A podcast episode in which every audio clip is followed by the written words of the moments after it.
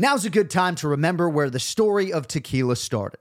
In 1795, the first tequila distillery was opened by the Cuervo family, and 229 years later, Cuervo is still going strong. Family owned from the start. Same family, same land. Now's a good time to enjoy Cuervo, the tequila that invented tequila. Go to Cuervo.com to shop tequila or visit a store near you. Cuervo, now's a good time. Trademarks owned by Beckless AB to CV 2024, Proximo, Jersey City, New Jersey. Please drink responsibly.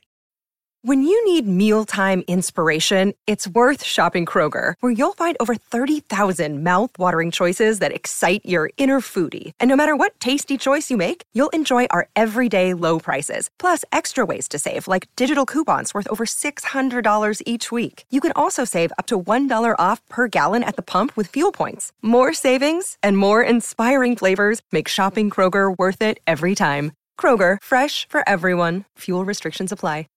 I'm Royal Oaks. Next time on Too Many Lawyers, we take on a couple of villains to sort out whether bad stuff is also illegal stuff. George Santos won a seat in Congress by lying to voters, but is that a crime? And Kanye West made it clear he hates Jews. In England, he'd go to jail for that. Here in America, did he commit a hate crime? Listen to Too Many Lawyers on the iHeartRadio app, Apple Podcasts, or wherever you get your podcasts.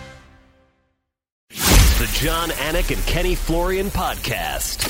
Jon Anik and Kenny Florian. I fucking love them. I can't get enough of them. Let's hear that Boston next. Big jab there from Duffy and Frank Mir is hurt now. Down goes Duffy out cold. Frank Mir does it again. Rock'em sock'em robots here. Oh my goodness. Hyperbole. They're a couple of absolutely self-involved bullshit artists. Here are your hosts, Jon Anik and Kenny Florian. Ken Flo's got all this Anik and Florian merchandise. AnikFlorianPodcast.com. He's got the sweatshirt today. I think I need to do a better job. I can't even mention five Miami Hurricanes, and I'm repping the U today. It's Monday, July 27th, 2020, episode 260 flow of the Anik and Florian podcast. 260 of these in the can. Not too shabby for the little podcast that could, I guess. Yeah, absolutely, man. We're, we're, we're killing it right now. I love it. Um, good to see you back uh, in Florida, of course, and uh, hopefully you're, you're what, are you back on on Florida time at this oh, point? we're good now. We're good Yeah, now. okay. I mean, we got right. one of the kids usually is up by 5:45 a.m. Eastern every Oh. day, but beyond that, I should be up running miles anyway at that time of day, right? Our producer Cody Merrill's trying to run 100 straight days right now. I'm like six in, but I think my knees at some point just aren't going to want the pounding. Even if you're out there trying to do a mile a day to extend the 100, I'm not sure that's necessarily the goal going in, but I'm getting closer to uh, double digits here. So I like that. My back can't handle the running day in and day out. I, that was my favorite thing to do, and now my body's just breaking down, kid. telling you. Maybe Oh, a boy. Peloton. Paul Felder's all There about the Peloton these days. So if All you right. got space there in Venice for a Peloton. Uh, but who knows? A lot of these Californians are leaving the state. You know, Joe Rogan's got me thinking about Texas, somewhere in the middle of the uh, United States of America, Ken Flo. What do you think about that? You might be seeing me fly away. Who knows? I, I got to find some place, but uh, it's getting crazy over here, kid. I got uh, I got pros and cons on South Florida for you, but I think the cons list would be a little bit too long for you. But uh, a lot to get to today. Laura Sanko is going to join us in about 40 minutes. Ray Longo is going to join us. He loves these primetime shows uh, for one reason or another. So we'll get a new Ray Longo minute. Uh, Edmen Shahbazyan, Derek Brunson, three round main event coming up at the UFC Apex this Saturday, August 1st. Uh, so Ian Parker joins us for predictions on that. But uh, UFC Fight Night, Whittaker versus Till, and Ken Flo, at least if social media is any indication, was uh, was really enjoying this headlining fight. Kenny, obviously a lot of tactics involved, and uh, Whittaker sort of able to exhale at the end of it. He was up against it, right, in trying to come back from the Adesanya fight, and and for my money, couldn't have come back more beautifully in a really tough spot and fight. And uh, want to congratulate the Reaper, Robert Whittaker, on what I thought was a pretty clear win over the weekend. I loved this fight. I, I thought Robert Whittaker showed up in tremendous shape. He looked great.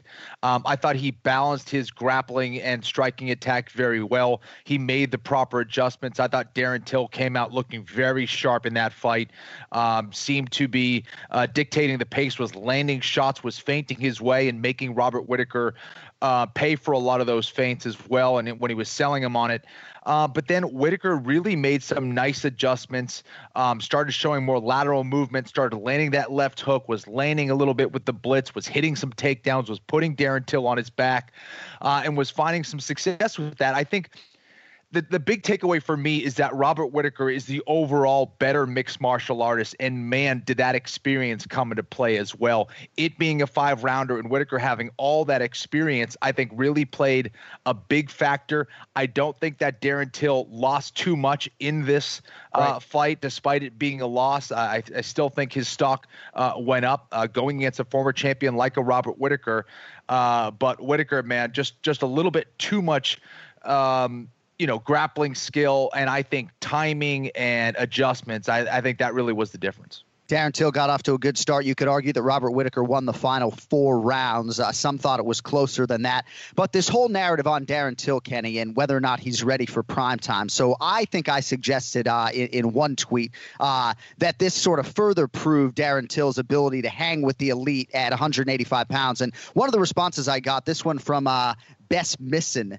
Sorry, but can't agree with that take on Till. He just isn't active enough, so hesitant to let his hands go unless the moment is just right. So, overall, on Darren Till in defeat, maybe it's simplistic of me to say that he still belongs in the conversation with the elite 185 pounders. What would you say to those who saw Darren Till as a little bit uh, passive when it came time to pulling that proverbial trigger? So, what did he say? He said he only lets his hands go when the time is right? Just right just right. Well, are you supposed to let your hands go when the time is just wrong? Is that right. is that right. what we're getting used to? Listen, don't don't lower your standards just because a guy might not be throwing all the time or because you're used to a certain fight where guys are just kind of standing in a box and throwing down. Uh, yes, it is brave. Yes, yes, it is courageous. Is that the most skillful way of fighting? No. Darren Till is an excellent striker. He is superb. Um, and you don't just throw your hands for any reason. You know, I, I, I don't get that. I've never gotten that. Um, this guy is trying to fight at the highest level against one of the best guys um, to ever do it in that division. So um, I thought Darren Till, you know, was measured as he should be. Robert Whittaker is an opponent that you need to respect, and you can't just throw down whenever you want. That is not the point of fighting. Uh, it's not blind aggression. It is right. smart and calculated right. aggression. That is the difference. I thought that Darren Till, you know, um, got taken down a little bit too much. Um, I thought he was, you know, selling his feints maybe a little bit too much, showing some tells, was getting caught up in patterns that Robert Whittaker was reading and adjusting to. Um, and if you're showing the same pattern over and over again, um, you know, your opponent, if he's very good, if he's elite, and if he has a lot of experience, will make the proper adjustments. And I think that really was the difference here. And I think Till, and you make a lot of, of great points as always. I think maybe he was hoping that there would be an opportunity, but you can't force the finish. You know, I, I remember talking to Conan Silveira after Amanda Nunes fought Felicia Spencer, and she might have had four 10 8s in that fight, if not five of them, but you can't necessarily force the finish. And for those fighters that do stick to a game plan and try to hope to to capitalize on mistakes, sometimes the opponent doesn't make one. And I thought Whittaker was pretty clean. And again, I hate to sound like a trite sports cliche book, Kenny, but like back really up against the wall for Whittaker. I just felt like there was a lot of pressure on him coming in there. I liked the Fight Island atmosphere for Whittaker, juxtaposed against you know sixty thousand plus in a stadium. Um, but I just feel like this is a huge win for Whittaker, and and that can't be overstated here. You know, I feel great for the guy. It, really was a massive win. The other thing we need to talk about is Darren Till. In order for him to come forward and be more aggressive, it also opens him up to those reactive takedowns that Whittaker was trying to hit. Whittaker wasn't successful all the time, um, but we've seen it so many times before. Is that the fear of the takedown uh, is what's going to freeze up those hands? You're going to be more hesitant going forward and throwing your hands if you are afraid or unsure about the takedown. So I think again that really came into into play for for Robert Whittaker. So this middleweight division, right? You had Jack Hermansson with a big win over Kelvin Gastelum. He's number six in the world. Till is five. Yoel Romero four. Jared Cannonier three, Paulo Costa number two in the world. He'll fight Israel Adesanya, and then Robert Whittaker, uh, the number one contender. You got eight versus nine, Brunson and Shahbazyan this weekend. 85 is just so good right now, and uh, I think you're right about Darren Till. I don't think he loses too much steam. I, th- I still think he's a main event fighter, and I think he he proved that again. Second time, I believe, going the full five in the UFC. So uh, excited for both guys, and uh, a great way to close out that there Fight Island. So 15 fights on the card, Ken Flo. I mean, how many of these 15 fights you watched? I think I watched five in their entirety. And I'm sure there's some listeners who might uh, have some criticism uh, with that statement, but it is what it is. You know, fight overload, three children. Uh, how, mu- how many of the 15 fights were you able to ingest over the weekend? I think I saw around seven, All right. something like that. Yeah. Be- better than me. So, uh, no fight of the night, performance bonuses Fabricio Werdum, Paul Craig, Khamzat Chimaev, Jesse Ronson, Tom Aspinall, and Tanner the Bulldozer Boser is on the goddamn map. Big night for the Canadians, Jesse Ronson and uh, and Tanner Boser, but we got to talk about Khamzat Chimaev. I'd imagine at this point you've seen a little bit of what this young man can do. Oh man, uh, he's a beast. I love it. I mean, that's how you utilize grappling to beat the shit out of somebody. I, I mean, it was just it, it, it was pressure all the time. He was either grappling or hitting you in the face at all times. A lot of times you see guys that aren't very un, very sure with their ground pound or with their positioning. It was the perfect balance of advancing your position and balancing it with beautiful destruction in the form of grounded pound. Um, Chimaev is someone that we all have to keep our eyes on. Uh, I love the aggression and uh, how he was calculating each and every move. Uh, just dominant, man. Uh, this guy is a powerhouse. Fought some pretty good competition on the regional scene before these two record breaking UFC wins inside of, of a week or so, or whatever it was, 10 days. Uh, it's absolutely incredible. A lot of people are wondering aloud sort of the sustainability. I saw one tweet today that said, you know, how many welterweights in the world would Vegas favor to beat Khamzat Chimaev right now? And in one breath, you could say that's sort of getting ahead of ourselves. But, dude, how sustainable is this and, and how relevant is he right now against top 15 competition? Has he has he gotten hit in the UFC? Has he taken one shot? I don't know. felt those Ken Flo elbows. I mean, he's not taking any damage. He's got a style a lot like a Khabib Nurmagomedov, uh, which relies heavily on grappling skill. And when you're doing that, as opposed to say a guy who comes in with a striking background alone, it's way safer. Uh, it is absolutely sustainable. Uh, granted, he's got some great wrestlers, uh, you know, in his division, uh, but I do think uh, he's a guy that can go very far. Khabib Nurmagomedov was not showing, and and perhaps still doesn't show this level of dominance on the ground uh, that Chimaev does. Um, I don't remember anyone displaying that level of ground and pound, that level of aggression and activity. I don't know, in really a long, long time. Now, listen, he's not fighting, you know, guys in the top 15 or top 10 yet, but I could easily see him do it against a lot of those guys in that top 10. It seems like he wants to turn around quickly, maybe fight at UFC 252 in mid-August, and perhaps the uh, the promotion will grant that request. But uh, you know, we've talked big picture about all the talent to emerge on Fight Island, and uh, again, we could go on and on about Jiri Prochazka and uh, and some other guys who really shine. You know, Modestas Bukauskas, I don't think got enough love on this podcast, but uh, the guy everybody's going to be talking about is Khamzat Chimaev, and for Khabib Nurmagomedov, you know, we were there for his UFC debut in Nashville. It was January 20th, 2012. And there was appreciable hype on him. I think anytime you see a zero, an undefeated fighter, uh, you know, there's sort of a raised eyebrow. But this guy is not going to have a hard time finding fights anymore, despite the style, right? He's in the mix right now, and he's not going to be sneaking up on anybody at 170 pounds. And he cut a great promo. He was up on the mic. He showed his confidence. He was ready to fight later that night. Uh, and I think a lot of people were blown away, including uh, the guy you want to impress, who was Dana White. Right. So Dana actually uh, on Instagram said so he outlanded John Phillips up a division at 85, 124 to 2. And then he outlanded his opponent this weekend, McKee, 68 0. So 192 to 2 for uh, Chimaev. And uh, that's the name of the game. So uh, we congratulate him on a nice 2 0 start and won a bonus, as did Vicavallo, Fabricio, Werdum, Go Horse this is the fight game, man. You know, just be careful betting on this shit, right? Throw out the MMA mathematics. Guy loses to Alexei Oleinik. Looks like he's got, you know, one foot, you know, out the door. Now he comes back in a free agency fight and uh, submits Alexander Gustafsson, thereby spoiling the Swedes' UFC heavyweight debut. Ken Flo, your thoughts on Werdum's submission win? You know, it, it, would be pretty hard to redeem himself. I thought just based on Fabricio and everything he's accomplished in submission wrestling and jiu-jitsu and, and in the MMA world, uh, off of his fight against Oleinik, where he just he, he didn't look inspired. He looked like he was in terrible shape. This was not the Fabricio Werdum that we were we were prepared for this time around he really did redeem himself. He he he looked different physically, he looked different technically, strategically. He went out there like he really wanted to win that fight. Um, found a way to bring it down to the ground against uh, Alexander Gustafsson, and um, it was Gustafsson who looked rusty, uh, and not Fabricio Werdum.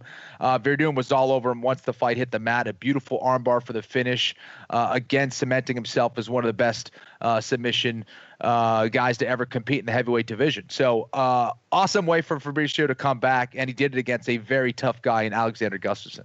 And what'd you think about the co-main event before we get to Carla Esparza, Shogun Rua, and Little Nog Antonio Rogerio Nogueira? Gotta love these two guys. I mean, Little Nog at 44. I mean, what a fucking warrior. And for Shogun, I mean, go look it up, right? Still with only that one loss to Anthony Smith since 2014 when he was on the skateboard with Ovince St. Preux or whatever. Yeah. I just I I will be effusive in my praise for these two athletes and uh, the display that they put on, uh, despite being you know up up there with me and Ken Flo in that age column.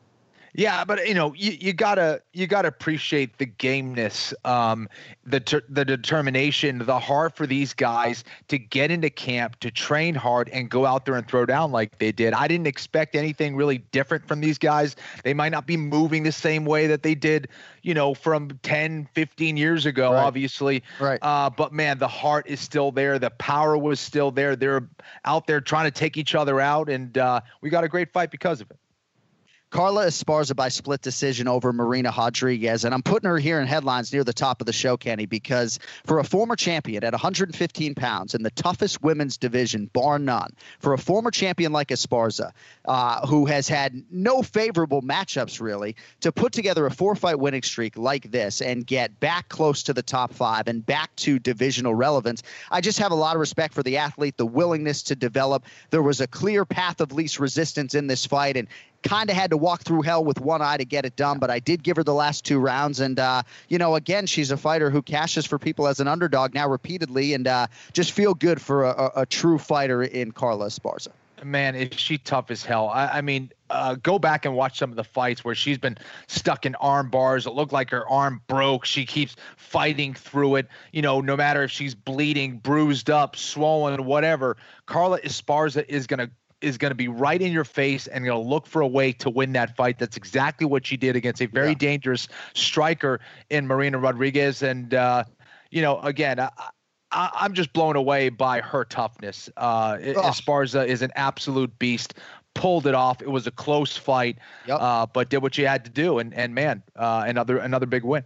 And I like watching Rodriguez fight. Obviously, Esparza takes her O here, but uh, I think she she will uh, ascend again. Uh, and Paul Craig with a win over Gadzhimurad Antigulov by triangle. Uh, you know, I always tell people bet on finishers, right? Even if you don't love the matchup. And uh, when in doubt, if you're looking for a little action, Paul Craig does finish fights, you know, uh, and he was able to get it done there against Gadzhimurad Antigulov. But so much to unpack. 15 fights, UFC Fight Night, Whittaker versus Till. Let's see what what Ray Longo has to say.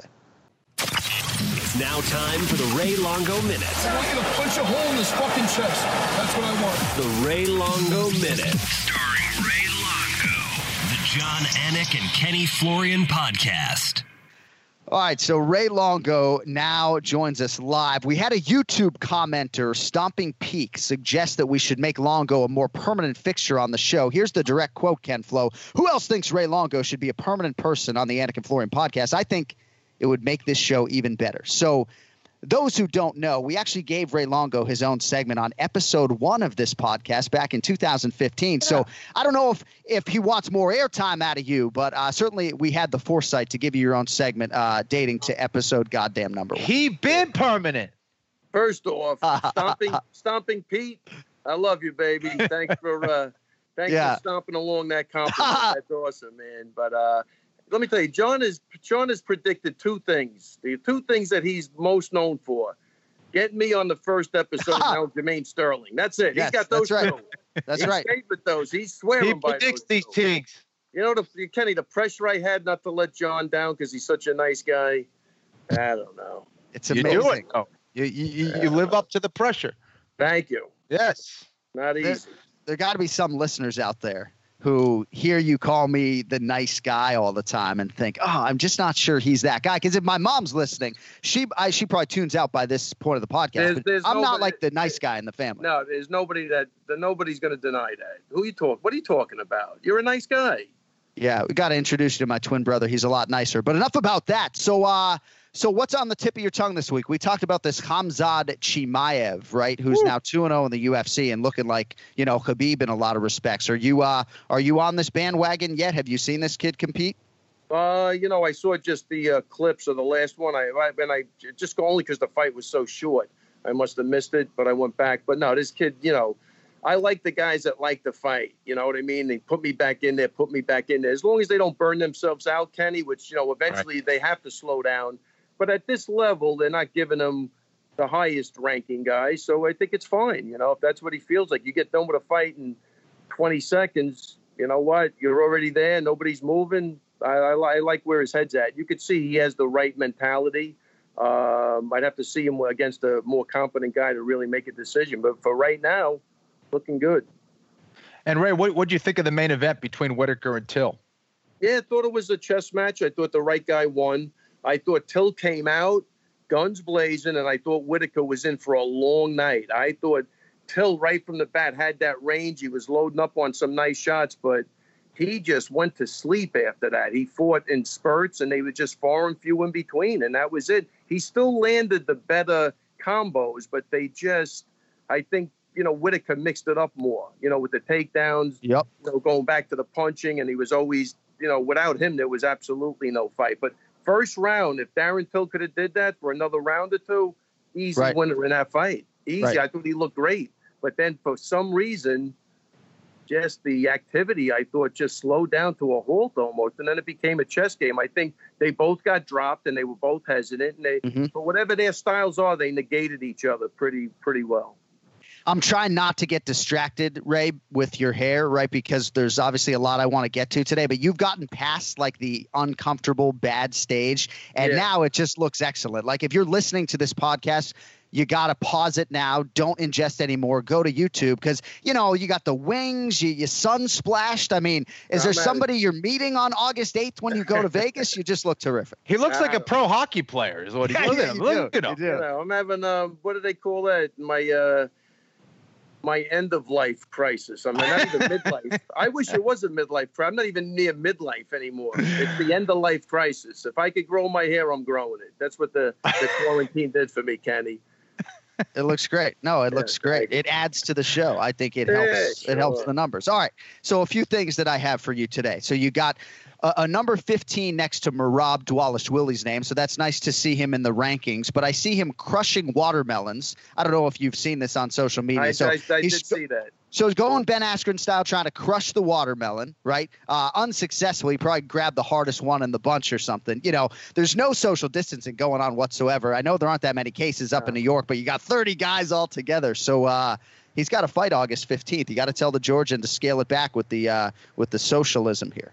I tell you what, man, there's not a guy in this gym that thinks anything ever happened. It's it's mind-boggling to Yeah, me. yeah. Seriously, I'm walking around with a freaking face shield and a mask, Right, and right. these guys are. I Right. did. What Merab's friend came in tonight, saw me with the face shield, and just started laughing at me. Yeah, I Yeah. gotta send you a picture. This guy looks like a hitman from uh, from Kazakhstan. The guy's a the guy's a Kenny. The guy's a He walked. He took one look at me, and he kind of just said, what are you a fucking joke? What the? I mean, literally, I go, and and he's honestly, he's the nicest guy in the world. I love this guy, but he is he's huge, and he just was disgusted with me that I'm that weak What? of a person that I What? put a face shield on. What country was it? Kashkanistan? What'd you say? Nah, he's another. He's another. He's another. From one of the doing- stands. Yeah, one of the stands. Okay. Yeah, he's mask shaming you. No, he man shamed the hell out of me Yeah. Front of a group of people. I was just sitting there trying to mind my own business. Right. But He's so got a podcast to do. He's got to They- stay healthy. Come on. They, they don't care. You know. All right. Uh, else we got? next on my list, and then I am going to get into the Herb Dean, Dan Hardy situation and see if either of you fellas have any thoughts on that. Uh, Chris Weidman has a fight in 12 days, if I'm not mistaken, August 8th in Las Vegas. You mentioned to us off the air that uh, that you guys were working together today. So does that mean he's back from South Carolina before heading west? I guess. Yeah, he's back from South Carolina. He'll do his last week here. He had a great workout today. Uh, I'm I'm excited to see. I think they gave him a great fight, and this hopefully, you know, you got to. This will be a good test. I mean, he should be able to win this fight, and uh, then we'll take it from there. But he looks great. Cardio's in great shape. Um, you know, I love Wonder Boy, so I know he did the right thing. And uh, right now, it's uh, I'm excited for the fight. And Omari Akhmedov has uh, the number 11 next to his name right now. So that's obviously a good thing as Weidman tries to make another run here uh, in the middleweight division. You know what the betting line is on Weidman and Akhmedov, by the way, Ray? No, what is it? It's a pick 'em fight, man. Oh wow. Pick 'em fight. So uh, potentially an investment opportunity for you guys there if you want to bet on your guy. No pressure. I mean, you know, we always pay you for finishes. We still owe you for that Aljo backpack, by the way. Oh damn, good. I'll Yeah. All right. Yeah, good. So uh, Herb Dean had a situation uh, with the stoppage in the Francisco Trinaldo fight. Some have defended the stoppage. Others, such as Dan Hardy and Paul Felder, the analysts uh, on the night, thought it was late. My point, Ray, has nothing to do with the actual stoppage. I tweeted praise for Dan Hardy because I think analysts, very generally speaking, need to be critical when they believe the situation calls for it. Can't hold back. He didn't do that.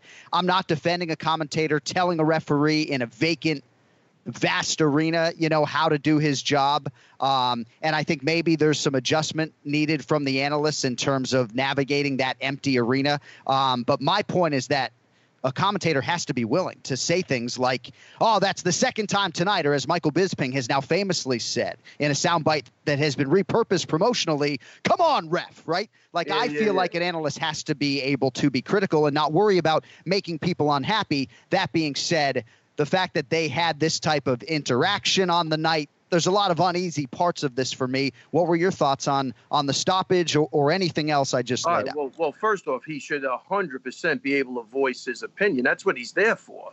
Uh, you don't want a, a bunch of yes men calling a fight and yeah, you know, yeah, yeah, he did this right, did, because that's what they they all they all do. All the commissions, all the other refs, they never throw anybody under the bus. They come up and they come up with excuses and stuff of what what's going on. But I, I even remember back in the day when I don't know who was fighting Tex Cobb, but Howard Cosell was just a whole fight. This is inhumane. This is crazy. Right. You know, so you need you need that man because that's going to provoke thought, and hopefully that you know those thoughts make everything better eventually. But uh, you know, we always talk about more accountability for those guys. But look, here's the deal. One way, either way, I still am happy if Herb Dean's my referee next week. That's the first thing. I still think on the core, the big scheme, I'll take Herb Dean over anybody. So could should that fight have been stopped? I would have definitely stopped it. All right. But now when I looked at it, because Kenny, when that guy got hit, you know that was a complete. Here's my thing, and I don't know this. I'm telling you, this this was a, a night I wasn't really too in tune with anything, but when he got hit, man, he jammed up in the air. He held his head. Something. If you're Yeah. looking at that angle, you're stopping the fight. If you're behind him and you see a guy sit down on his ass after a shot, not the end of the world. It's not a face plant. So I think if you had the wrong angle on that fight and then you went over and the guy's hands were kind of in front of his head, I get it. You don't want you don't want the other guy dictating that. It's like when the guy's choking, he goes, he's he's tapping or he's out and he's not out. You know, so I think that those are those split second things that uh like again, I would I think the fight should have been stopped, but I I think uh, if he was in the wrong spot, I could see where he made, made where he made an error. But you couldn't have been looking at that front view where that guy. I mean, you could see that computer got short circuited, and that guy was Right. out. I mean, he lost bodily functions going down, and I guess you know Herb got confused, and maybe you know because it's a smaller, you know, the arena, he heard something, something, you know, confused him. But those those are split second decisions, and look, you are kind of damned if you do, damned if you don't. So I'm saying even if he made a mistake, and I think the fight should have been stopped. Me personally, I'd love to see him as my ref the next time because I think those are crazy situations, you know. And I, I don't, I don't know if I'm doing this thing justice or not, but I think that one, you know, uh, I just, I'm, I'm glad the guy's all right at, Yep. at that point. But if you were looking at it from Trinaldo's standpoint, that fight's over. Yeah. Ken Flo, what do you got, kid? Yeah, hundred percent. You know, Ray made a lot of great points, and and I feel like, you know, it, it's possible that Herb Dean just didn't have the right angle. He's a very experienced ref. I think he's uh, as consistent as you can be in this sport. He's excellent, um, but that that was uh, I, I thought a late stoppage. Um, when you see a guy who is essentially frozen after he gets hit with a big shot. This isn't Yeah. just, you know, he didn't just get dropped or, you know, slip or one of those things where he was kicking and got, he got hit with all of that overhand, okay? Uh, overhand left, I believe, from Yeah, Trinaldo. yeah, yeah, Um, definitely. knocked him down, froze him. His arm and leg is up in the air. He's frozen. He's not even moving. And he takes what, another two or three hard shots. Those are the shots that you really want to avoid taking when you're already unconscious or your your body, your brain is frozen. So it's a mistake. Um, you know, I, I think we all make them. We're human. Um, and as far as you know, the Dan Hardy thing, I think you should be able to speak your mind. You know what happened off camera, where they, you know, they showed him discussing all that stuff. My understanding, this is what Dan Hardy talked about, is the fact that D- Dan Hardy was, you know, just staying in place. It was Herb Dean who went over to him to discuss him making that point. So Herb Dean went over to Dan Hardy to have a, a, a, discussion. It wasn't Dan Hardy kind of seeking Herb Dean out. Uh, is my understanding of, of what transpired there. By the way. Right. So Ray, and I know I probably speak for Kenny when I say this. The only time I've had communication with a referee on a fight night would be in the rare occurrence where they would come over to the fence maybe early on when it's not super loud and try to pass along something having to do with the ruling, right? But generally speaking, there should be no interaction between commentator and referee on fight night. You know, like I've even complained at times in this recent climax at the Apex, I, I could say to our audience when I've seen officials like walking through the broadcast space, like in this era of social distancing, what do they even need to be walking behind me for? And I say that with all due respect, but there doesn't need to be that type of interaction. So obviously there's going to be some lessons learned, and I don't know how, you know, the sides are going to handle this. One thing I learned, Ray, is that when I introduce a referee, I can still say no nonsense, Keith Peterson, but I can't say, all right, here's Jason Herzog, one of the best referees in the game, Ken Flo. I can't say that anymore. That's what I learned, right? Because Right, right. I'm not going to put that in front of some of these referees, and that's me giving my opinion on a referee. I'm all for criticizing performance, um, but I'm not going to be anointing these guys when they step out there anymore. You can be damn sure. Yeah. No, I think So- that's fair. I think everything is fair. I mean, you know, like again, I think again, I just thought only because he sat down kind of on his ass and then he went backwards. I, I maybe that was confusing. I don't know. I'd have to really hear what he has to say. But uh, again, if it was a face plant, that fight's 100% over. But to look at the angle we looked at on TV was brutal. Like, that Right, is no right. question in my mind. If anybody saw that, they stopped that fight immediately. I just don't know if he was in position to see that. Looked like from the tape he was on the other side, and then he ran around back. But uh, I don't know. I Eh. mean, it's a that's a that, it's not a tough one because the fight should have been stopped. I'm saying it was a tough decision to make based on some circumstances. What I think, and I don't know. I could be completely wrong. I don't I don't know, but I, I would have stopped the fight personally. Uh, and another thing, during the commentary, I I think it says something. You know, fighters are always going to have another fighter's back, uh, Yeah. whether it's to, for them to continue or for them to stop the fight. Um, fighters love seeing fights go on. You know, they, they want to see that the referee gives a fighter a chance. When you have a guy like a Dan Hardy who's speaking up and saying that fight should be stopped, you should listen. Uh, You know, and, and I think that really means something when a guy like Dan Hardy, with all of his experience, says that a fight should be stopped. Yeah, and I'll tell you, there's there's way worse examples where a ref is standing there looking at a guy getting pummeled. Period. For Yeah, yeah. 14 or 15 shots. Right. You know right. what I mean? So, I don't know. Like again, I think for the most part he does the right thing, and uh, we need Yeah. guys like that still. And uh, Right. there's always going to be errors. I mean, and that Right. one is. well. I'm I'm just glad everybody's healthy, but uh, I think he was maybe out of position, and that's what caused the uh, the problem. But again, I could be wrong. I don't know.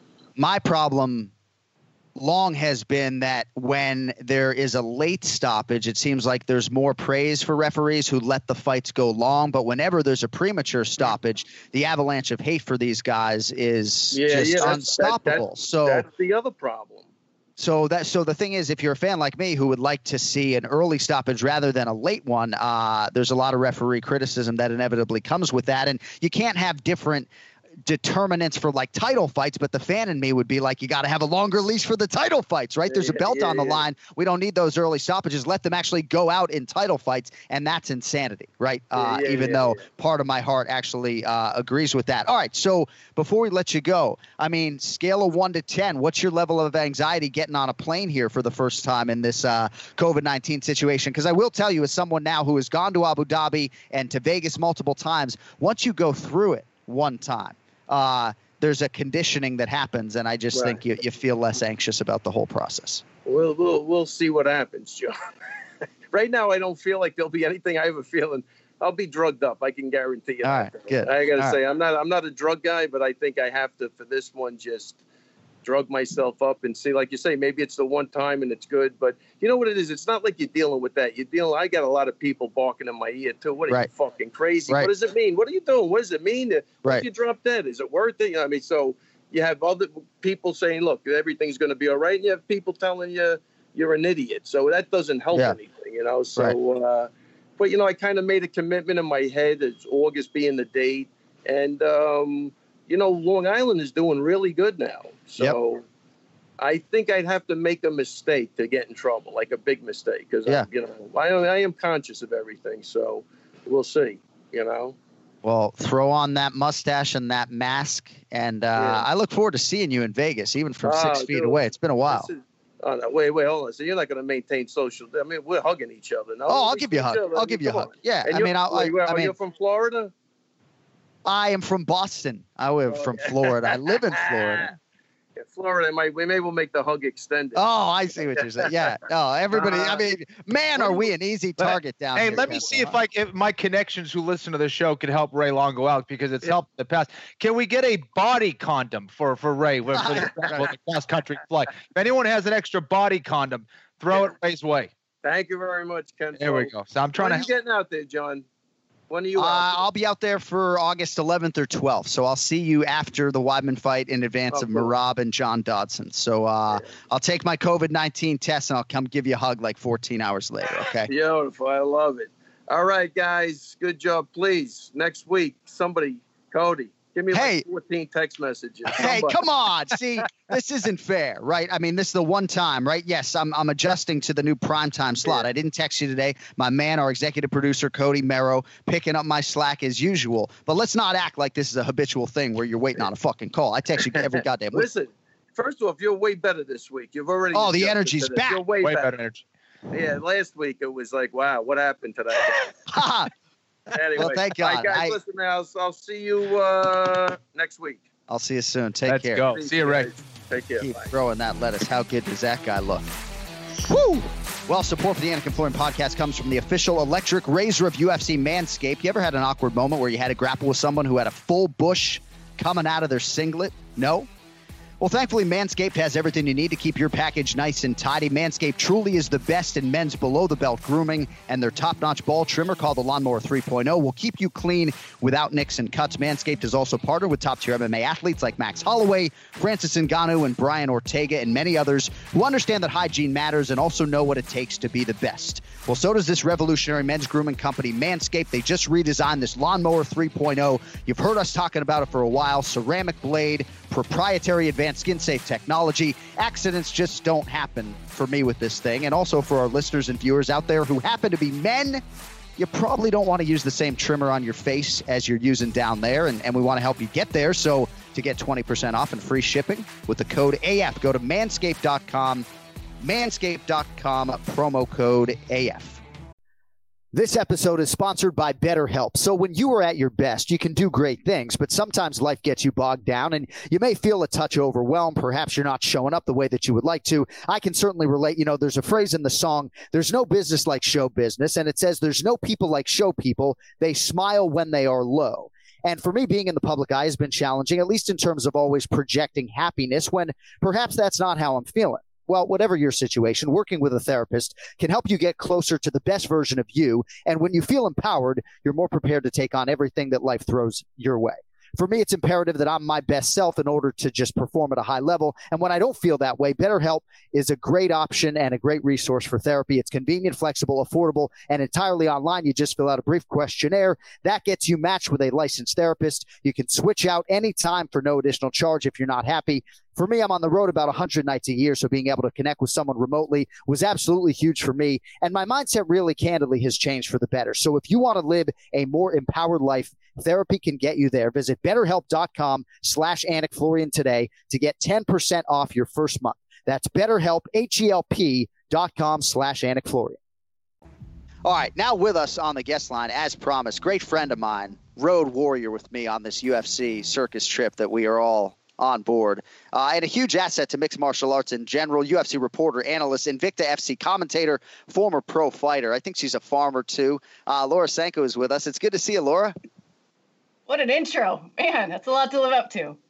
So, uh, so how's it going out there? How was like the re-entry for you after Fight Island? I mean, it was a lot to sort of take in, and then getting thrust back into normal life for me was was a little bit of a of a shocker wordsmith is always uh, reentry is kind of the perfect word. I felt like I'd been on another planet and I was hurtling toward my normal uh, residence in a ball of fire. Um, right. It was, it was weird. I mean, my sleep wasn't right for a solid, I want to say four days. And then I would say another two days after that until I could exercise without feeling like a just a total loser, you know? Right. right. So right. I'm still trying to get sort of the cardio back to any semblance of uh, of satisfaction. Yeah. But uh, yeah, I mean, it was a crazy trip. I mean, what was your biggest takeaway? So you're there for the first two shows, obviously Kattar and yep. Ige and UFC 251. So I mean, for me, I think of hazmat suits like in my room, right? Like that's I guess my biggest takeaway. But in terms of everything that that Abu Dhabi experience was for you, uh, what'd you take away from it? My biggest takeaway was uh, everywhere I looked, I just couldn't help but think how much manpower it has taken to make these shows happen. I mean, the number of people, the number of hours involved in it. I mean, absolutely cool to think about all that. And yeah, I, I, did. I felt like when we stepped off the bus, I felt like I was Rene Russo in Out- I, I was Outbreak. Like, I'm telling you. Weird. Yeah. Uh, yeah, I was like keeping my phone away, but wanting so badly to just like film I this. you know? I let you go first. I let you go right, first. Right, right. You get sprayed down thank, there. You know. Yeah. Thank you for that. Yeah. No problem. You know, when I was fighting, we definitely didn't travel as much, or I feel like we didn't travel as much as as you guys do now. Uh, in talking to the fighters, what really was the biggest challenge for them adapting to the flight, the time change, and and all the other stuff they had to go through? I don't think the fighters were being very open necessarily about hmm. how challenging the sleep and the heat. Those are the two things to me. The yeah. heat maybe less so because this time they had the arena really well air conditioned. So it was just a factor of like every time you'd step outside, you were slapped in the face with this sweaty mitt of, you know, condensation. Is yeah, awful. Humidity like I've never understood before. In my mind, we were going to the desert, right? And I thought it was going to be like Vegas, and it's nothing like Vegas. Nothing like it.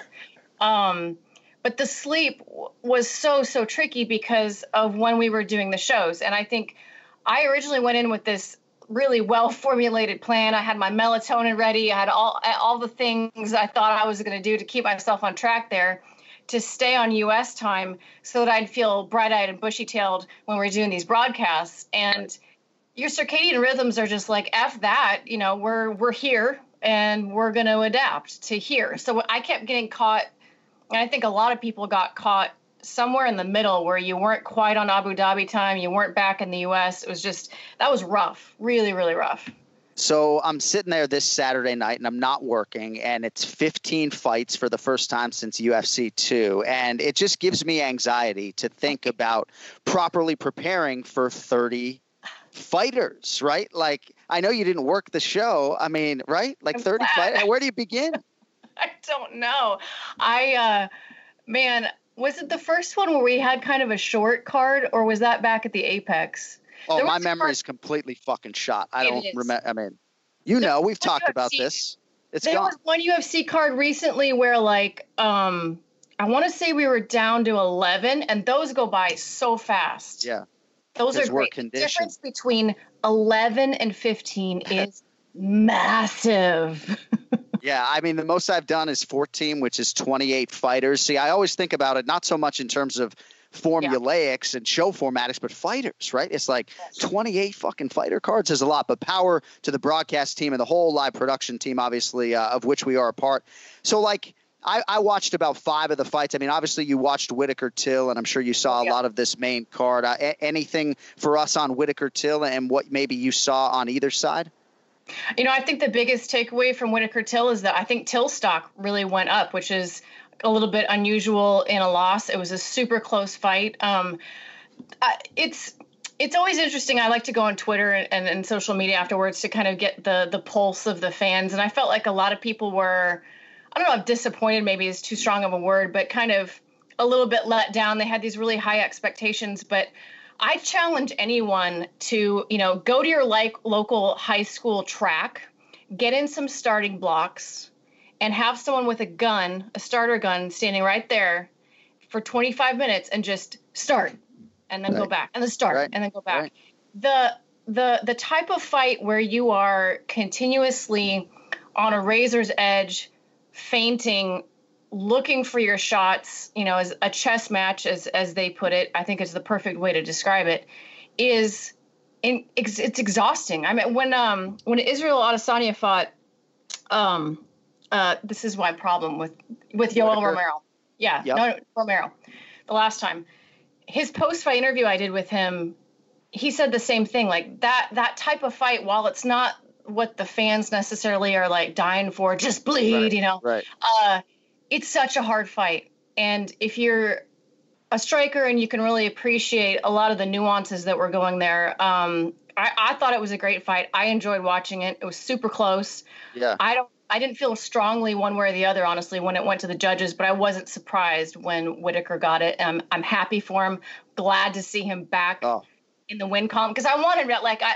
I was a little worried, to be honest, that if he had lost, that maybe he would uh, retire. I don't know why. Just the the coming off of needing time and all that, and then on the flip side, Till is such a factor at middleweight now. Like he's he proved that he's literally, or you know, Yeah. a razor razor thin margin away from from Whittaker. So he's right there.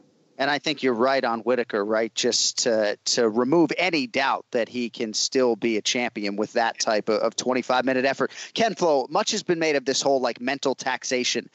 Do you remember like your most mentally taxing win? Like I'd imagine the Diego Nunes win, getting through 15 minutes at 145 pounds for the first time wasn't particularly easy, even though the fight for 13 and a half minutes really was. I mean, do you remember fighting, win or lose, that was really like a, a mental grind more than others? Yeah, you know, I think probably the the BJ Penn fight is, is the one that kind of stands out uh, the most. You know, I, I think when you're looking at uh, the the lower the skill level of the combatants, um, the more aggression and action you're going to get. I, I think that the the higher the level o- of the combatants, I think the more technical fight you're going to get. That's just the way it goes typically. And if you do have one guy who doesn't abide by those rules, they'll they'll probably be sleeping very quickly in that fight. That's just kind of the nature of combat. You have to be smart when you're fighting the best guys. And I also think to go back to Darren Till, you know, um, there, there's no shame in losing to someone like Whittaker. As we said, I do I, I agree with you, Laura, that his stock went up. But I do think for a lot of fighters, a lot of managers, and a lot of these teams, they kind of speed things up a little bit. They get these opportunities and they just take them right away, which is great. But I would I, I would wonder about how that fight would have gone if Till had another two or three fights more of experience. And I think experience really was one of the determining factors of why Whittaker won that fight. Just to add to that too, I, I don't know that I really appreciated Till's counter striking abilities. You know, I thought of him more of as a pressure forward guy and obviously amazing striking, but that fight really made me appreciate his his counter striking ability, which in turn makes me more interested in and i'm not saying right away to your point kenny but it does make me more interested uh, down the line for an adesanya fight at mm-hmm. some point because that there would be no you'd imagine there'd be not a lot of takedowns in that fight and you just could sit back and and watch a really amazing you know display of striking Laura Sanko with us here on the Anik and Florian podcast. So uh, I talked about the 15 fight anxiety. I think if I looked at your summer schedule, maybe I'd have a little bit of anxiety. Dana White's Contender Series, I believe, begins next Tuesday, August 4th, yeah. and all the UFC assignments and Invicta FC mixed in. So uh, I wish you all the best with that. It's not like you. you. have kids. Oh wait, you have a child as well. Oh, so uh, and a puppy. A puppy. I'm freaking potty training right now. Oh no. That's Came tough. back to a puppy so uh so Dana White's contender series is a labor of love. I mean, we've talked about this off the air. A lot is asked of you in that role. Uh you're one part ring announcer in addition to all of your repertorial duties and everything else, but uh certainly a nice platform and I know you've you've sort of maximized the showcase if you will.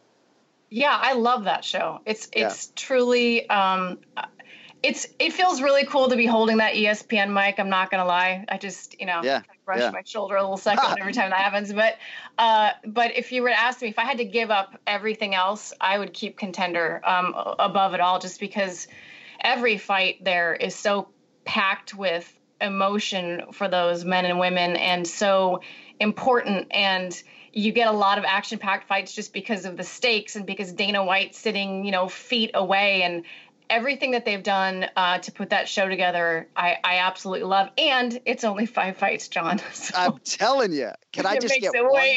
Just one. Can I just be assigned to one of those? Um, all right, I got a few more with you, and then I um some um, some rapid fire questions, time permitting, on the way out. So.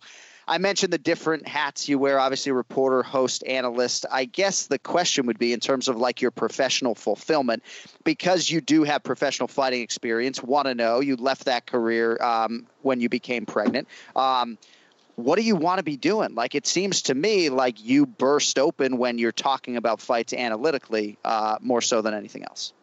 Yeah, I mean that is that's 100% where I'd love to be. My my dream is to one day you know, be able to maybe call fight along alongside you, Jon. That'd be that'd be incredible. I don't, you know, I, and it's certainly not that I think I'm um, more qualified or better qualified than any of the analysts that we currently have. I love all those guys, and I, I have the utmost respect for them. I do think that there's. I'm not I'm not like a dyed in the wool feminist. You probably spent enough time around right. me to know that. But oh, I know.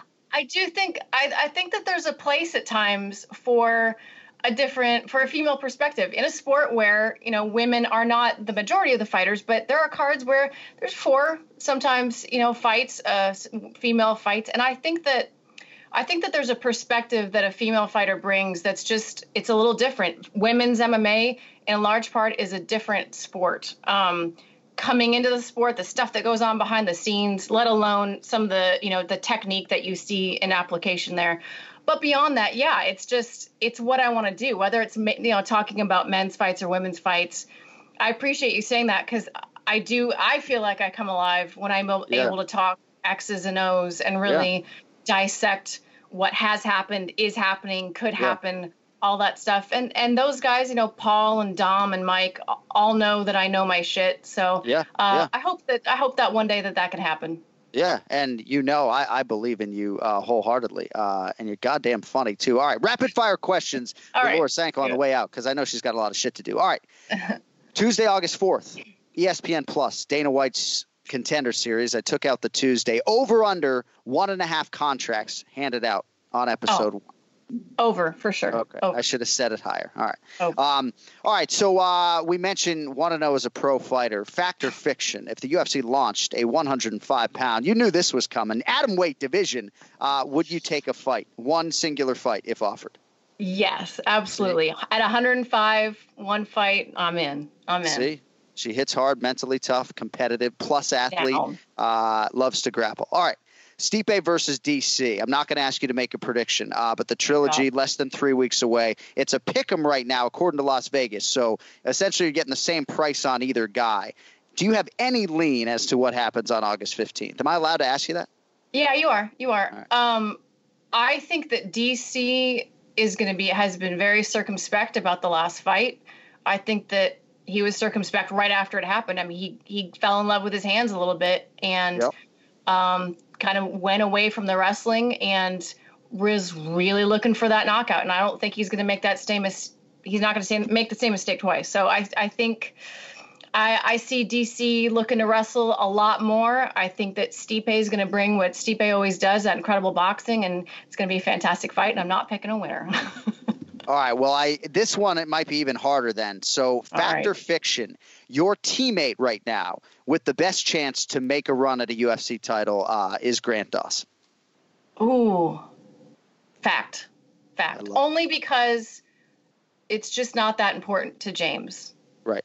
Right. I think James has all the skills to do it. Right. He could he could be if he gave a shit about fighting regularly and Right. he literally he he cares way more about coaching now than he does about his own fight career. So he's much pickier about when he fights. If he was on to having three fights a year, he'd be top 10, top 5 in a heartbeat. But Grant is at that stage in his career where he's just busting down walls, so talented and you see growth in him every single fight. He's amazing. He really is incredible. All in on. Grant Dawson. Yeah. All right. Uh, last thing, are you you're you're a Kansas City Chiefs fan in some part? Are you not? Yeah. Yes. So uh, good. I like the, Uh-huh. the, the kidding me? conviction with which you answered that because uh, I feel good for the fan base. You know, I think as you get a little bit older and your teams win some titles, you feel good for uh, for other people getting a little taste. And I remember saying as much to James Krause. But all right, that's a all. I, pity? Jon, Jon, No, was that a no. pity? That was such a pity. Like, oh, I'm just, I'm so used to winning. I'm so No. glad that you too could that. taste what it's like to have a Super Bowl. I did not. That was not at all the intention of that. I mean, you see, I'm prepared. That was not at all the intent of that uh, that question. Um, but hey, eh, hey, I mean, you guys have a good chance to start piling them up. So she is a Kansas City native. She is Laura Sanko. You'll see her on the Contender Series August 4th on ESPN Plus. Uh, when, when's your next UFC assignment? Are you there this weekend or no? I was supposed to be there this weekend, but I begged off of it because I've got too much stuff going on at home. So they moved me to Anthony Smith's card at the end of the month. So I'll be doing Okay. that one backstage for ESPN. Okay. All right. There she is, Laura Sanko. Hey, appreciate you and and your support uh, of not just this podcast, but me and everybody else. And uh, we thank Yeah, you. Wish you, all the best. Thanks, Jon. Thanks, Kenny. Bye, guys. Thanks, All right, we'll see you soon. There she is, Laura Sanko, with us here on the Anik and Florian podcast. I've been trying to tell her take that fight at 105 pounds. You know, take one UFC fight. I think her stock would uh, would soar, especially if she can win it. All right, today's main event challenge is brought to you by OddsShark.com. OddsShark is your source for the latest odds from leading authorities, expert editorial content, and detailed matchup picks with expert in-depth analysis for each game. Their free statistics, numbers, and trends will help you make the sharp picks on game day. Head over to OddsShark and start playing like a shark today. And I can tell you, with the Major League Baseball season already underway, a lot of their guys are on fire. I would start tailing them. OddsShark.com. Let's make some picks. It's the main event challenge. Anik, The time is most definitely now. Florian, I finished fights. I'm gonna do everything possible to win. the main event challenge. The Jon Anik and Kenny Florian podcast. All right, so the lead was 85 79 for Team Anik going into UFC Fight Night Whittaker versus Till. It was a huge week for Team Florian. Finally getting some of these rounds and methods of victory correct. Nine to five. So he had Carla Esparza as an underdog, both Shogun and Robert Whittaker by decision. Team Florian wins the week 9 5. It's now a two point main event challenge, 90 to 88, as we welcome on the Duck Ian Parker. Ian, I don't know if you have an issue with the score or do I have that right? You look perturbed. Well, I also have Whittaker by decision. I thought the only so his the difference was Rodriguez and Shogun's decision. That was the difference. You did Is get three points. Three of your five points came on that terrible. Whittaker fight. So uh, it is what it is. It's it. No, you know what? I would love it if Kenny one week beat me by like a knockout, not by like a fucking split decision that I didn't even think it. I don't even want to fucking hear it. I don't even want to hear it. hey, you have really capitalized with a lot of decision winners this year. So I mean, let let No, the no, no, no, record not show. Yeah, no, no, I know. I just thought Rodriguez won that fight. I was very disappointed. That All was right. the one I was disappointed because that was an underdog for him. It's all right. We're, we're good. Let's, All so rebuild. we got UFC fights essentially every weekend uh, the rest of the year. There might be one dark weekend there, uh, but I haven't seen it on my schedule. Let's get to it, boys. UFC Fight Night, Shahbazyan versus Brunson. And we will begin with Kevin Holland, minus 230 versus Trevin Giles, plus 190. Kevin Holland, this is a promoter's dream, Ian, is he not? Right? Exciting fighter, always ready to go. Had a TKO win May 16th, then signed again to fight on May 30th, but was forced out due to a shoulder injury. And now here he's stepping up, less than two weeks' notice. Steps in for Park Jun Yong against Trevin Giles. He got past James Krause back in February. Ian Parker, Hollander Giles to kick us off. Who do you like? I think Kevin Holland pulling out of this fight and getting this one was probably the best thing that he could have done. Not that it was on purpose. Uh, yeah, I like Kevin Holland a lot here. Trevin Giles uh, has not really hit that, I want to say, uh, level that we all thought he was going to get to when we first saw him as a prospect. Cardio's not that good. I mean, I thought actually Krause won that fight. So I, I really like Kevin Holland here. I think he's going to be too much. As long as he doesn't get taken down, even if he does, Giles doesn't offer a ton on top. We saw that against when he fought Gerald. I like Kevin Holland here a lot. I'm surprised it's only minus 230, to be honest. Ken Flo, Trevin Giles, as Ian mentioned, fought James Krause pretty closely earlier this year. And if you look at it from the Giles standpoint, right, he also had to adjust to James Krause. Not at all an ideal matchup, even though Giles has some grappling credentials. He had the whole Houston Police Department in the building, right? So there was a lot of pressure on him. And I thought, all things considered, he performed well. Uh, but he's a pretty big underdog here against Kevin Holland. Your thoughts? He did. You know, I, I think he's probably a, a, pretty big underdog because Kevin Holland, um, no disrespect, kind of does everything better. Uh, you know, I think he's the better striker. I think he's the better grappler. I think he's got the better chance uh, of get, getting a finish. Um, and I, listen, I, I think it's Kevin Holland's fight to lose. All right, next up, we have a rematch Lando Vannata and Bobby Green. This one sees Groovy Lando, the minus 130 favorite. Bobby King Green comes back plus 110. So they fought once before, split draw in Vegas, UFC 216. That was October of 2017. That was the fight of the night. Ian, I don't know if you went back and watched it. You probably did. That was close, this one as well. Um, Green or Lando for you?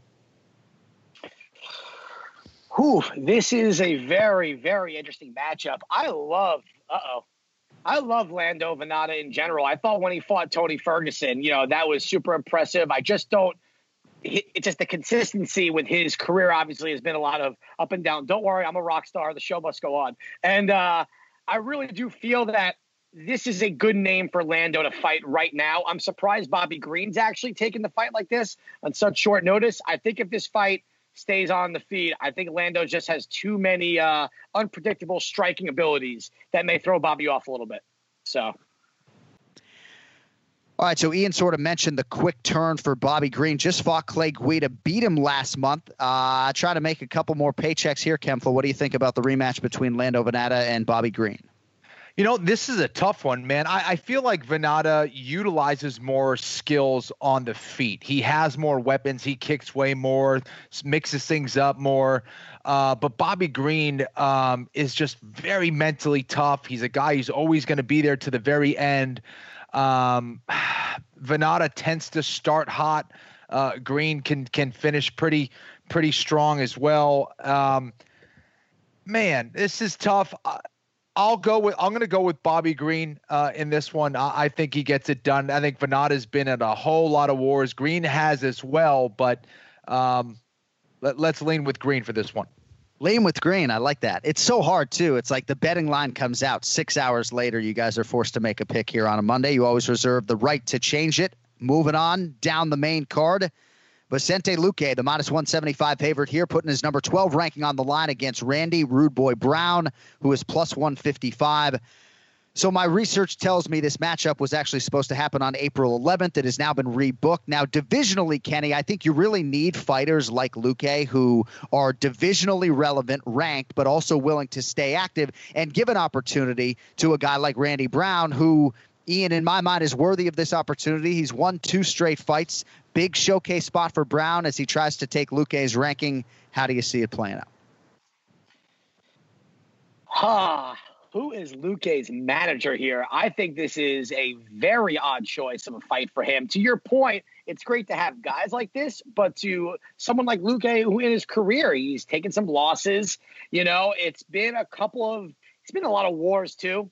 I think Brown is a very dangerous guy, athleticism wise, power wise. You know, after the Niko Price fight, I think he learned his lesson and really has tightened up his game. That fight IQ keeps getting better. And I kind of like him here as the underdog. You know, I think the style here, it's one thing if Luque went, took fights to the ground, you know, but he really doesn't. He never takes advantage of that jujitsu. So I think this fight's going to stand on the feet. And I think that Brown has the power and everything to get it done. So I'm going to go with Randy Brown here. I like it. All right, on the other side, Ken Flo, Luque, seven of eight. That includes a violent TKO of Niko Price back on May 9th. What do you think about this matchup for Luque? I, I think Ian made some great points, um, and I do see why Randy Brown uh, was picked, but. Um, I think Luque's experience um, is going to shine through. I, I, think Luque will find a way uh, to pull it off. I, am not sure he gets the finish. He may get the finish, um, but I, I, could see Luque winning by another close decision. I think it's going to be a back and forth war. Uh, but I think Luque's just got a little, little too many weapons on the feet, too much experience.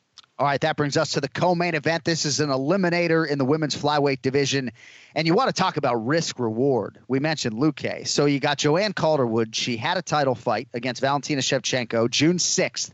Valentina gets injured, fight gets postponed. But JoJo puts her title shot in on the line essentially here. She takes on Jennifer Maia. It's Calderwood minus 190, Maia plus 165. This is the co main event. As such, we will need the round, the method of victory. Ian Parker, who do you like? Yeah, I mean, listen, if I'm JoJo Calderwood and I win this fight, I'm t- getting that title shot and I'm asking for more money because this is a really stupid risk against someone that if the fight goes to the ground, Jennifer can do some damage here. I just think that JoJo on the feet is way better. I think she's also way smart. I think she also knows how to win rounds. You know, you see her always at the end finishing strong. She throws a good amount of volume in those leg kicks. Uh, Jennifer Maia poses some problems though. She moves forward, a lot of pressure. She throws a lot, and that could, could be a problem. I just think that JoJo may be a little bit smarter here. Uh, not in regards to taking this fight. I know she's antsy and wants to get in there, but oh man, what a weird career decision. I'm still going to take her by decision. I don't see anyone getting the finish here. Uh, so that's where I'm going to go with here. I'm going to go with uh, JoJo Calderwood by decision. Ken Flo, JoJo, Maia, co-main event. Who do you like? You know, I think Maia's a good athlete. I, I think she has uh, decent fundamentals on the feet. Uh, doesn't really pose a threat as far as uh, you know getting many knockdowns or knockouts necessarily. But I do agree with Ian that she could pose some problems for JoJo on the ground. I don't think she's going to be able to do that uh, for too long. However, uh, might be able to steal around, but uh, I like JoJo as well. I think her length, her ability to, uh, you know, utilize her long range weapons will be the difference. Um, I see JoJo keeping her away with kicks, uh, moving laterally to avoid the fence and getting taken down. I like JoJo by decision as well. All right, couple picks there on JoJo Calderwood by decision. And now we get to the main event, which features a guy, and I hope Ken Flo gives me shit if he doesn't agree with this, but in Edmen Shahbazyan, who right now, on July 27, 2020, could just be the best middleweight in the world at 22 years of age, right? Call me crazy. He's 11 and 0 as a pro. There's only one guy he hasn't just absolutely ruined. I think it was Darren Stewart, split decision in his UFC debut. This is not pr- promotional hyperbole. This is me as a fan. Uh, Shahbazyan's the minus 300 favorite here against another guy I like, the perennial contender DB Derek Brunson, plus 250. You know about Brunson's experience? Has headlined, I think, at least twice before in the UFC. Ian Parker, Edmen Shahbazyan, Derek Brunson. Who do you like? Man, you're really putting the pressure on this week. Kenny's getting it's a winning week, and I choose first on every single fight. That's right. Quack, quack. That's right. All I right, thought about it go. too. I thought about it as well, but uh, I wanted to I wanted to give you that pressure, see you rise above I got it. it. Thought we were on the same team. Got it. All right. So, um, listen, there, there, there's a couple of other prospects out there that people are really high on, but I think Edmen Shahbazyan's the one that really deserves the true let's say he's a title contender type of guy at some point in the near future. And it's nothing against Derek Brunson at all. Listen, Brunson has the wrestling credentials. He's tough. He's power. But when's the last time we saw a kid like this, so young, so technically sound, and just doing what you would hope he does and climbing the ranks at a good pace, as Kenny likes to say, build them slowly. But they're doing and they're doing it the right way. You know, the fight against Tavares was like the perfect time to throw him in against a guy like him. And this is another really good name. Maybe Derek Brunson doesn't get enough credit for the type of fights that he's had, also. You know, and I, I listen. It's hard to not pick Edmen Shahbazyan here with the momentum. The kid just. I, I don't know where he has a weakness right now. The only thing I would say is if Brunson puts him on his back, I would like to see him fight against adversity here and see what he does. We also have not seen him in a five round fight. You know, let's see how that cardio holds up when he's not knocking people out left and right in the first or second round. Doesn't mean I don't think he's still going to do it. I still think right. he's going to get the, get it done in probably the second round. And until someone stops that train, I'm all aboard. So I'm going Shahbazyan second round TKO. Second round TKO for Edmen Shahbazyan. And I say what I say with all due respect to Israel Adesanya and Paulo Costa. I don't know how those would go if those guys fought 10 times. I just believe Shahbazyan deserves inclusion in that conversation. On the other side, you have Derek Brunson, 16 UFC fights, Kenny, third UFC main event here.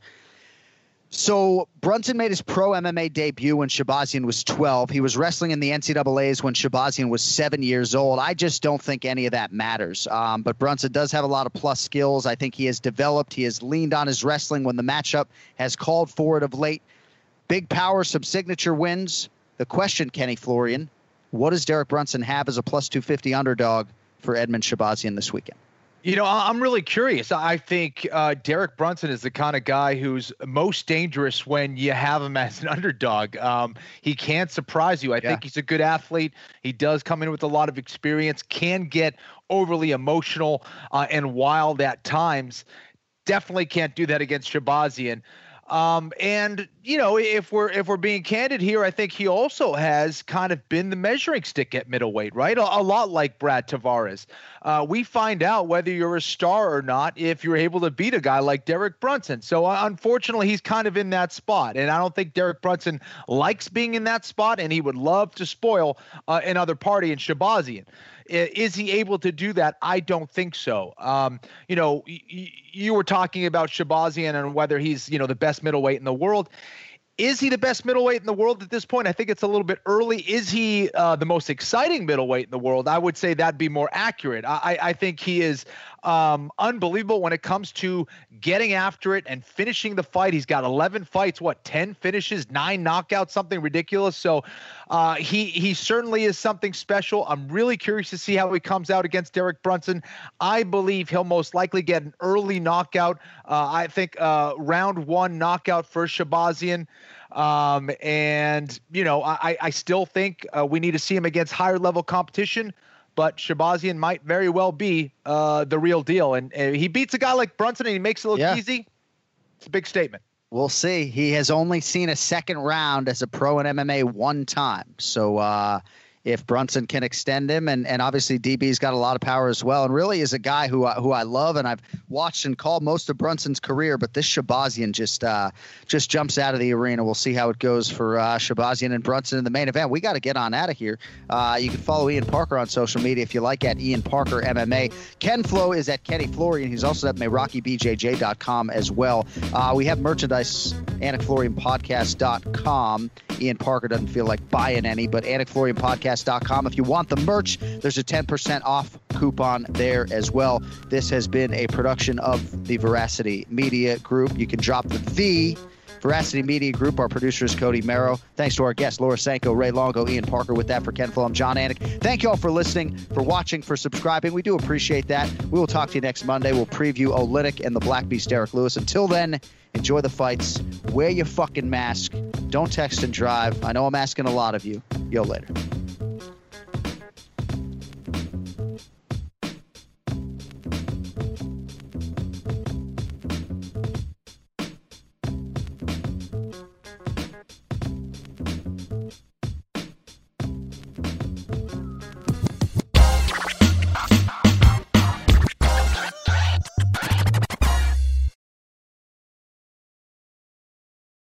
San Antonio district judge resigns after a federal corruption probe. A former San Antonio, Texas judge goes to federal prison after pleading guilty to accepting bribes in exchange for rigging cases in his court. Angus McGinty committed the ultimate judicial sin. Why did you do it? I did it because I was foolish.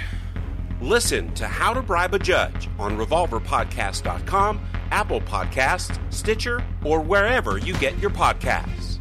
Now's a good time to remember where the story of tequila started. In 1795, the first tequila distillery was opened by the Cuervo family, and 229 years later, Cuervo is still going strong. Family owned from the start. Same family, same land. Now's a good time to enjoy Cuervo, the tequila that invented tequila. Go to Cuervo.com to shop tequila or visit a store near you. Cuervo, now's a good time. Trademarks owned by Becle SAB de CV 2024 Proximo, Jersey City, New Jersey. Please drink responsibly.